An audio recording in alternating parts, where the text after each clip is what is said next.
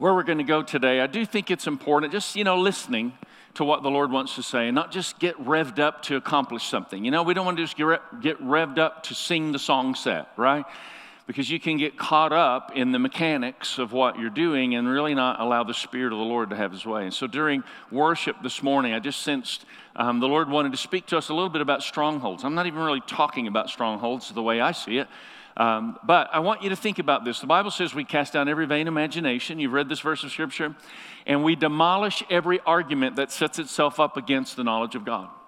It's an interesting word, demolish. And it actually is the same word we get demolition, which makes sense.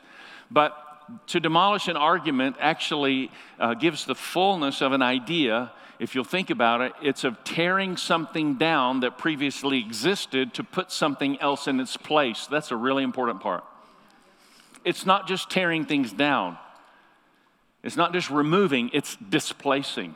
You know, if you look at your you know, New Year's resolutions, or uh, we do New Year's revelation here, and so it's a little different mix. But, but resolutions are fine. But, but the truth is, you accomplish more in making your New Year's resolutions and keeping them, not if you just try not to do something you shouldn't, but if you do something you should in the place of something you should not. It's the same concept. And so God's not just trying to like extract the stuff you shouldn't do, He's trying to introduce you to what you should. And this is what I've learned. If we focus on what we should do, we really don't have time to do what we shouldn't.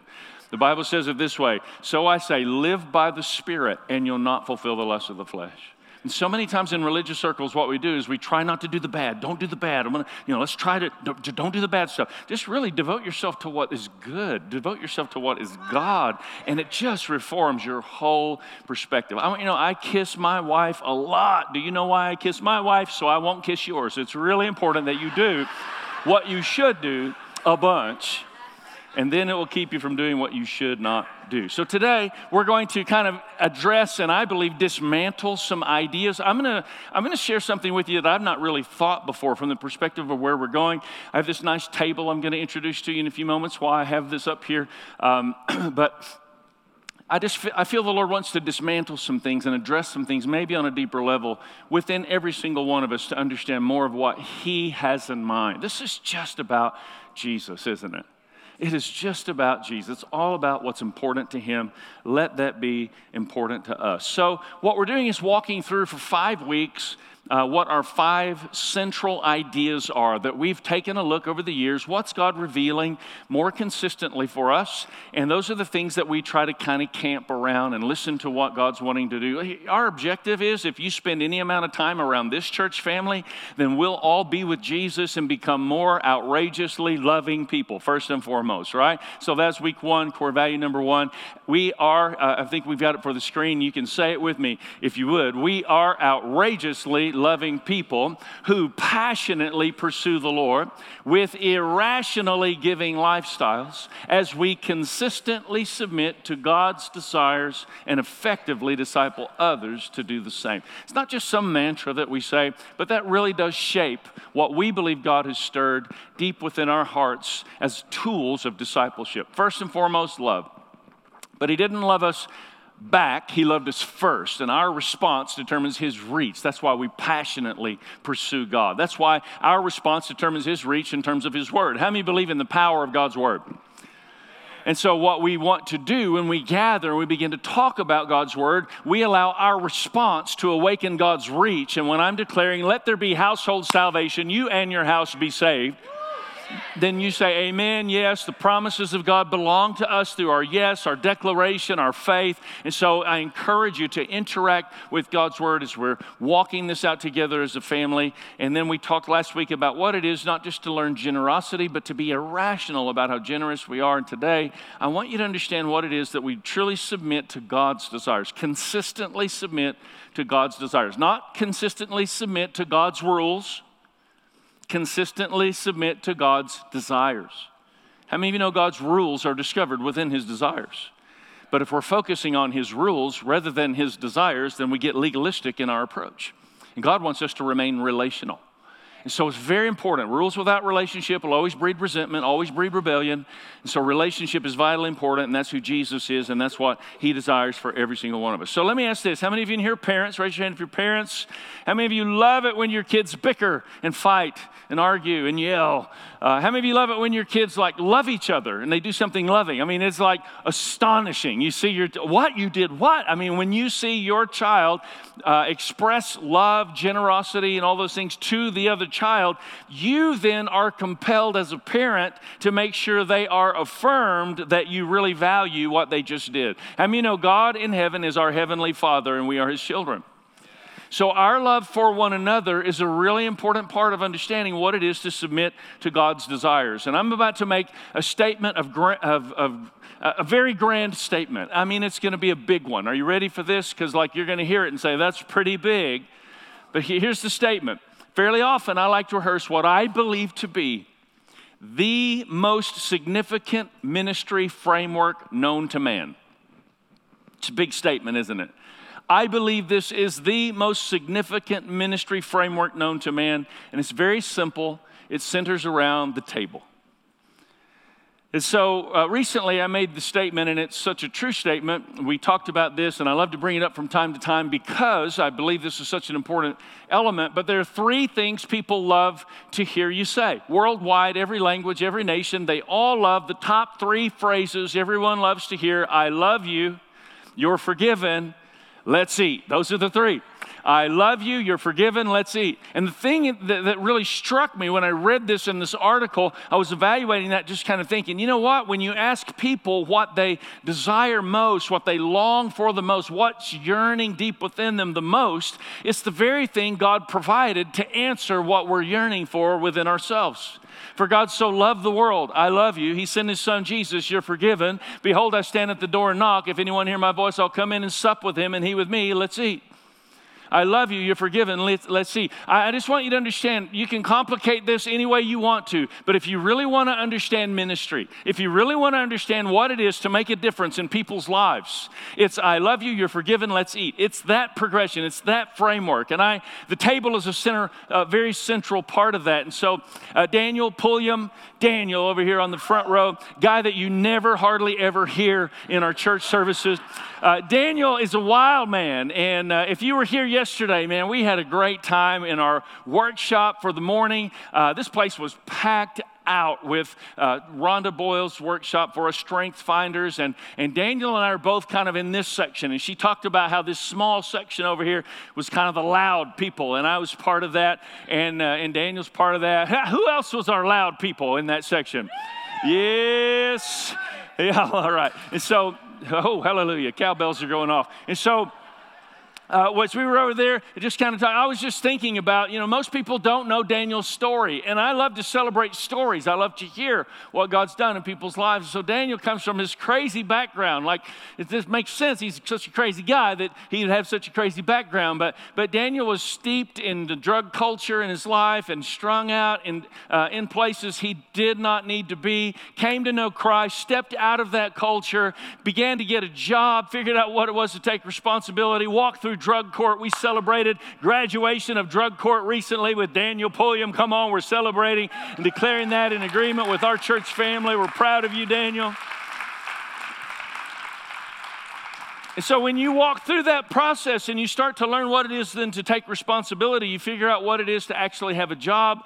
And when you have a job, then you start to build a home. And, uh, and so we had this big celebration over at Daniel's house, and they had the grill going out in the front, and, and you kind of had to wait before you could get in the house. So many of us were there just to come in and see Daniel's new place. And, and, and when I walked in, Daniel's there, hey, Pastor, let me give you a tour. And he starts taking me around, showing me, you know, the different rooms and the different things in the house. And it was so exciting just seeing progress in a person's life. Man, when Jesus gets involved in your life, it'll transform everything about who you are. One piece at a time, it begins to transform your life. But as I walk through the house, everybody's noticing, oh man, I love your TV. Love, you know, they were noticing all these different things. And you know what I noticed? Off to the side in the kitchen, not in the main framework of, of walking, I looked over and against the wall, no one was even noticing, but I saw this table right here. And I remember like the tour was going on, and I kind of grew distracted by this seemingly insignificant piece of furniture that was off to the side. Nobody was really paying any attention. I doubt anybody told Daniel that day, really like your table, man. But I did because of what I want to talk to you about today. And when I walked over, I, I just kind of put my hand on it. And, and the sense that I got then is the sense that I get now. This is a significant place. This is a significant place in Daniel's life. This is a significant place to God. This is a significant place for us. And as I stood there, I just put my hands, literally, everybody else had gone on, I just put my hands on the table and I just said, Lord, when Daniel's communion with you, just let him sense the heart of God. Let him know the Spirit of God just working. I mean, I just began to say, Lord, when he's at this, and so Daniel, a little bit later, we were having this conversation, and I said, I just believe that table's significant, Daniel. And he said, Pastor, he said it more like Pastor! You know, he's a little louder than I am. he said, That's where I have my quiet time. I sit at that table and I read my Bible. That's where we have our Bible studies. We sit at that, that, that table and we talk about God's Word. How many of you know the table is a really important part of your life? Proverbially speaking, your table might not look like this, but your table with God is a really important part of your life, and your table with each other. I love you, you're forgiven. Let's eat. Do you know how many of you, uh, you are next to somebody that you are now romantically involved with, and it all began over a meal? Can I just see? Began over a meal. Hold up your hand if your first date was a meal. All right? Hey, you two guys, stop that. Tracy and I, you know, we, we, we talked a little bit at the church and met each other. And then I said, Hey, what do you say we go out for a picnic? And she still teases me today because, like, I made the picnic basket. And it was awful. It was, I don't remember what kind of sandwiches was, but I made her a multitude of sandwiches. She probably wanted a half of one, and I gave her an abundance. And I had, you know, a lot of chips and, you know, all the stuff that she would not let me eat right now in my life. Uh, I was trying to feed that to her in the very beginning. It all began with a meal. In the beginning, it all create, there was this problem that all started with a meal. In the beginning, Adam and Eve ate a meal that did not include God, and that was a problem. In the end, in the book of Revelation, it's all going to end with a meal, the marriage supper of the Lamb. Jesus was always having meals with people. He goes, he, he's always meeting with sinners, and the religious people didn't like it because he was having a meal with people that they would not associate with. He died, rose from the grave, and the first thing we see, he's having a meal friends. I think the table of the Lord is a pretty important thing for us to understand what God is trying to reveal as we begin to walk this out. So recognize this. Uh, our challenge this year as we came into 2019 is that you take a 90 day focus, okay? First 30 days, basically month of January, pay attention to who God has entrusted to your care. The world's a big place, and you can't probably impact people in other nations of the world very uh, effectively, but there is a five foot circle that is actually your world. Who is in your five foot circle that you see every single day? That you are paying attention, that God has entrusted those people to your care. So, for the first 30 days, we're asking everybody pray for those people. Hopefully, you have names. We took the time to write down who we're praying for, who we see on a regular basis, and you're praying for those names. I took some time this morning just to pray for my names, uh, the people that I am praying for. And then the second 30 days, we're asking you not just to pray for them, because how many of you know faith without is and so we need some action in our lives. And so what you what you do after you spend 30 days just praying for those people, then you spend 30 days putting your love into action by serving those people. Just find ways to encourage them verbally, write notes, text, text, you know, whatever whatever you can do. Mm, you kind of find out what's going on in their lives, pray for them, let them know that you're there. And then the final 30 days, after you've prayed for them and you've loved them, then you invite them into a deeper place of relationship with you with the goal being to invite them into a deeper place of who knowing who Jesus is. How many of you know Jesus is the only reason any of us in this room would be interested in being nice to anybody? I mean, let's just be honest. How many of you would vote Jesus is nicer than you are? See, what we have to do is not try to pretend we're nice on behalf of God, but just die to ourselves so He can be nice through our surrendered available lives. And so you pray for people for 30 days, you serve people for 30 days, and then the, that final 30 of the 90 days, we're inviting them into our lives, inviting them into our faith, inviting them to the table, inviting them to coffee, invite them to church. It'll be just about Easter time. How many of you know that if the, if the community of believers all over the world would take the first 90 days of 2019, there could be a massive revival awakened in every nation of the world? Imagine what would happen if the church did what we're talking about.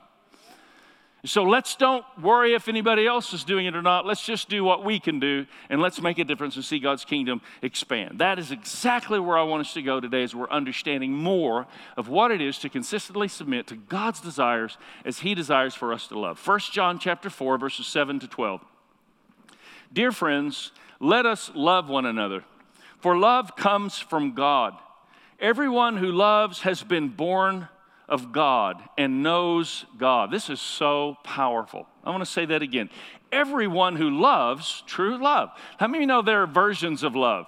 Anybody here love your meat? You're looking forward to getting. Some of y'all aren't doing this meat thing, I know, but the twenty, those of you doing it, like you know, I'm ready for my hamburger. I had a veggie burger yesterday. Let me just say, second rate. Okay, uh, and so, uh, you know, I love my meat. I love my dog. I love my jacket. I love a lot of things. We have this crazy word love for so much, but there's a deeper love the Bible tries to take us to, and that's what we're reading about here.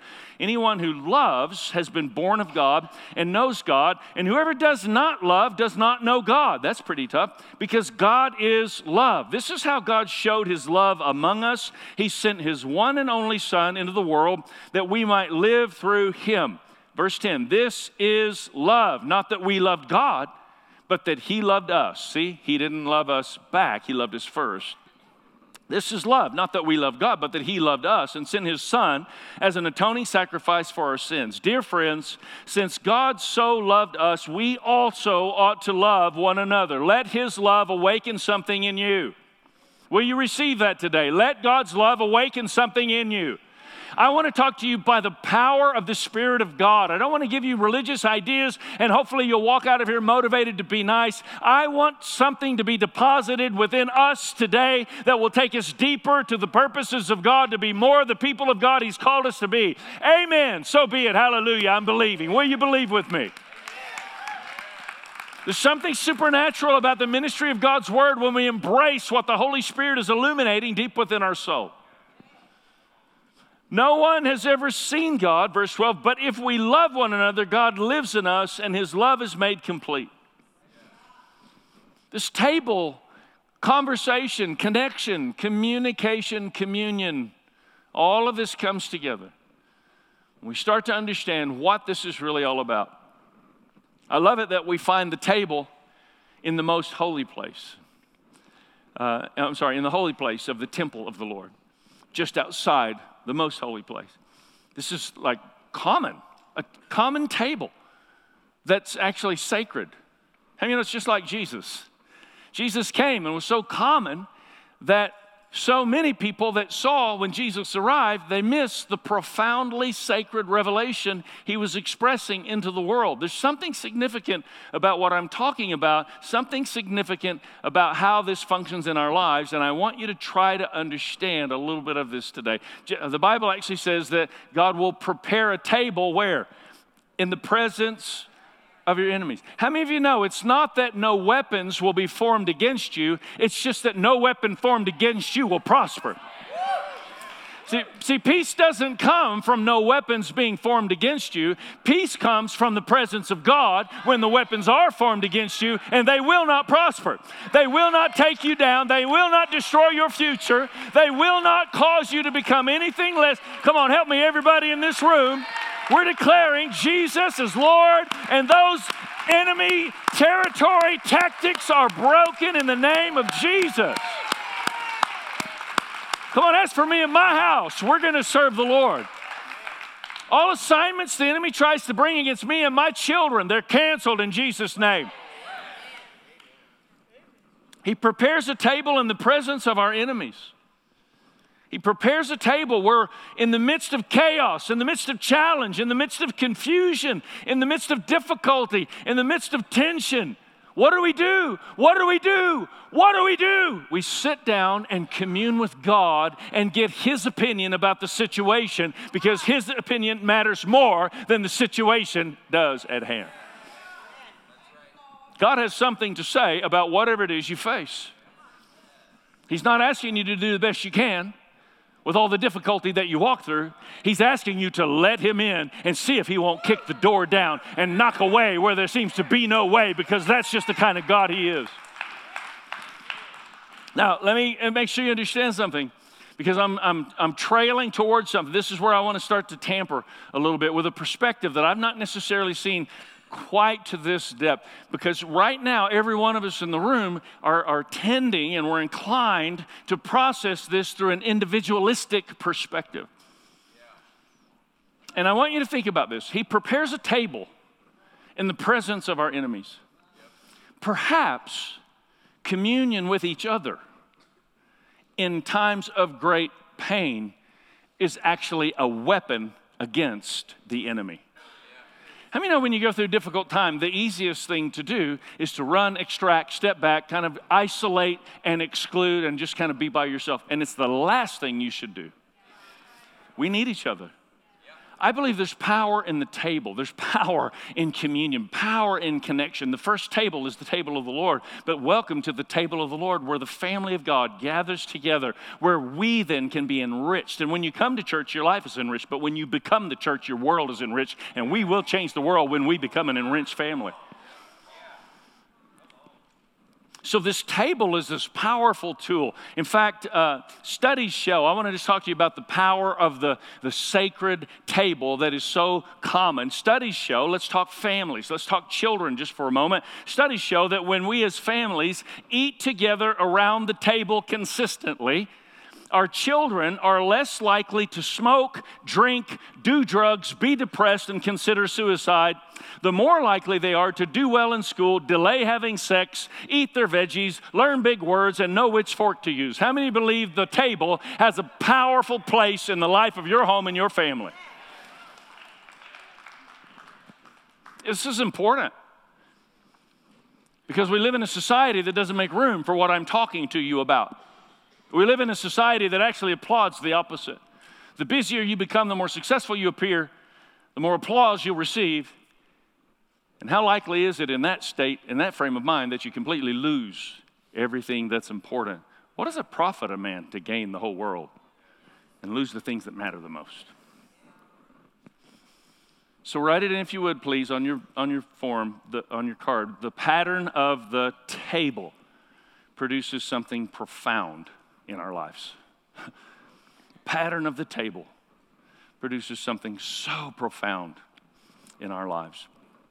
So we want to consistently submit to God's desire to love each other in such a way that the world is actually astonished by the depth of our love that we have for each other. You know, that's what the Bible says. We know that's what the Bible says, right? I'll, point you to the verse in just a moment, but, but you do understand the Bible says that we will love each other so much that people around us will see our love for each other. That we actually come to the table of the Lord so readily, in great humility, in absolute relationship to each other, patience, kindness, all the things that love is, expressing that, caring for one another's needs, that it will be astonishing to the world around us when they see that kind of love in the church. Now, here's the thing, and this is where I'm driving with this. Individualism tries to separate, and you need to just understand your Christian uh, faith and your church family. Individualism tries to separate your Christian faith and your church family. The idea is, yeah, I come to church so that I can be empowered to go be nice to sinners. I'll go be nice to bad people because I've come to church and I'm empowered to do so. And what happens is then you take this Christian institution of the church and you place it in a zone that's minimized to an empowering place, but not really ever truly family. Individualism will do that, and it produces faulty theology, and we never create community the way God desired for us to create. You know that whole thing about love, it's really serious. And so understand this uh, the Bible says it is our relationship together as a church family. That's your blank church family. Our relationship together will astonish the world. It's not just about being nice to lost people, it's about being family. Here it is, John 13. A new commandment I give to you, that you love one another just as I have loved you. You also are to love one another. By this, all people will know that you are my disciples if you have love for one another. Let's have a moment of honesty. How many of you have met hateful religious people? What is going on with that? The world will know us by our love. But for some reason, I mean, when I look at the Bible, I see the blueprint for who we're to be. And then I look at what's been built in our society. I'm just, I'm just being transparent, honest. Let's just get honest. When I see the blueprint of Scripture and then I see the structure that's been built that we call the church in our society, I see a real discrepancy between the blueprint and the structure. I see a group of people that have become so individualized and so isolated in their perspective that they're using the church to, at best, they're using the church to become all God's called them to be. But without the people around you in this room that you've been called to family, you will never be all God's called you to be.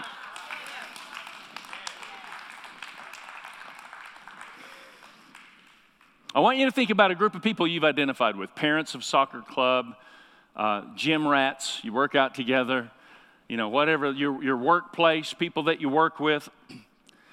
I want you to, to think about those groups of people, those sense of community. And I want you to think about the relationship. Have you, have you experienced some sense of chemistry and connection and relationship in those circles, right? Is there really much difference between the love you're experiencing in those circles and the love you're experiencing as a church? I'm tampering quite a bit today, aren't I? Because the Bible actually says there should be a big difference. I mean, I want, I want to just look at Scripture and do what the Bible says. That's really what I want. When, when, the, when I was asked to be the pastor of the church, Tracy and I said, no. It's not what we do. I mean, I had a business degree. She's a lawyer. You know, we're not going to leave church. But I mean, we'll help. We don't want to do, the, we don't want to do that. And then uh, they said, we'll just cover bases for a while and, and then we'll, you know, we'll work it out. Liars.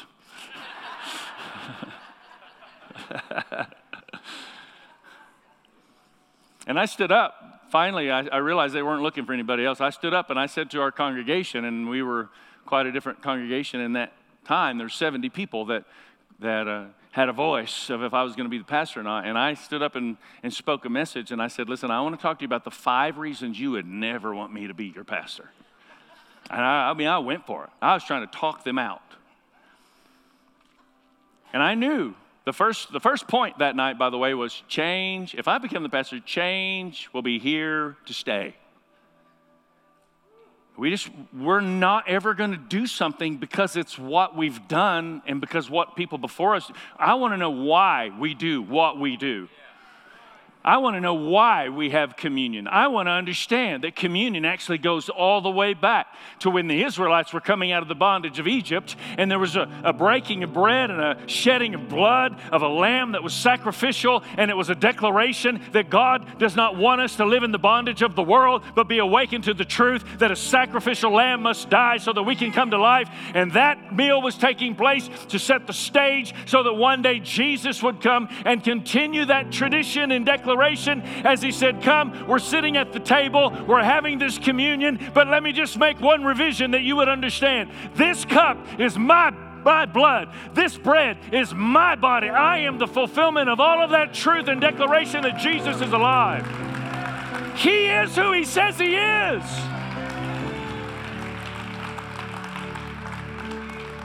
Come on, let's stand together. Is your relationship with the church, hear me? Is your relationship with the church different than any other cluster of community that you hang with? Because it should be. We have a different sense of connection. You should be loving in every context, but this is the only context of your life that should astonish the world. You're going to make a difference everywhere you go. But our context as family, Jesus brought the greatest revelation of family into the world that the world had ever known. He came and he said, This God that we've rehearsed for all these generations, He's not just a God who gave the Ten Commandments, He is a Father. He's not just a Father, He's an Abba Father, Daddy God. This is a personal connection Jesus began to introduce. He said, This God is not just a Father, but these are my brothers and these are my sisters. We are family.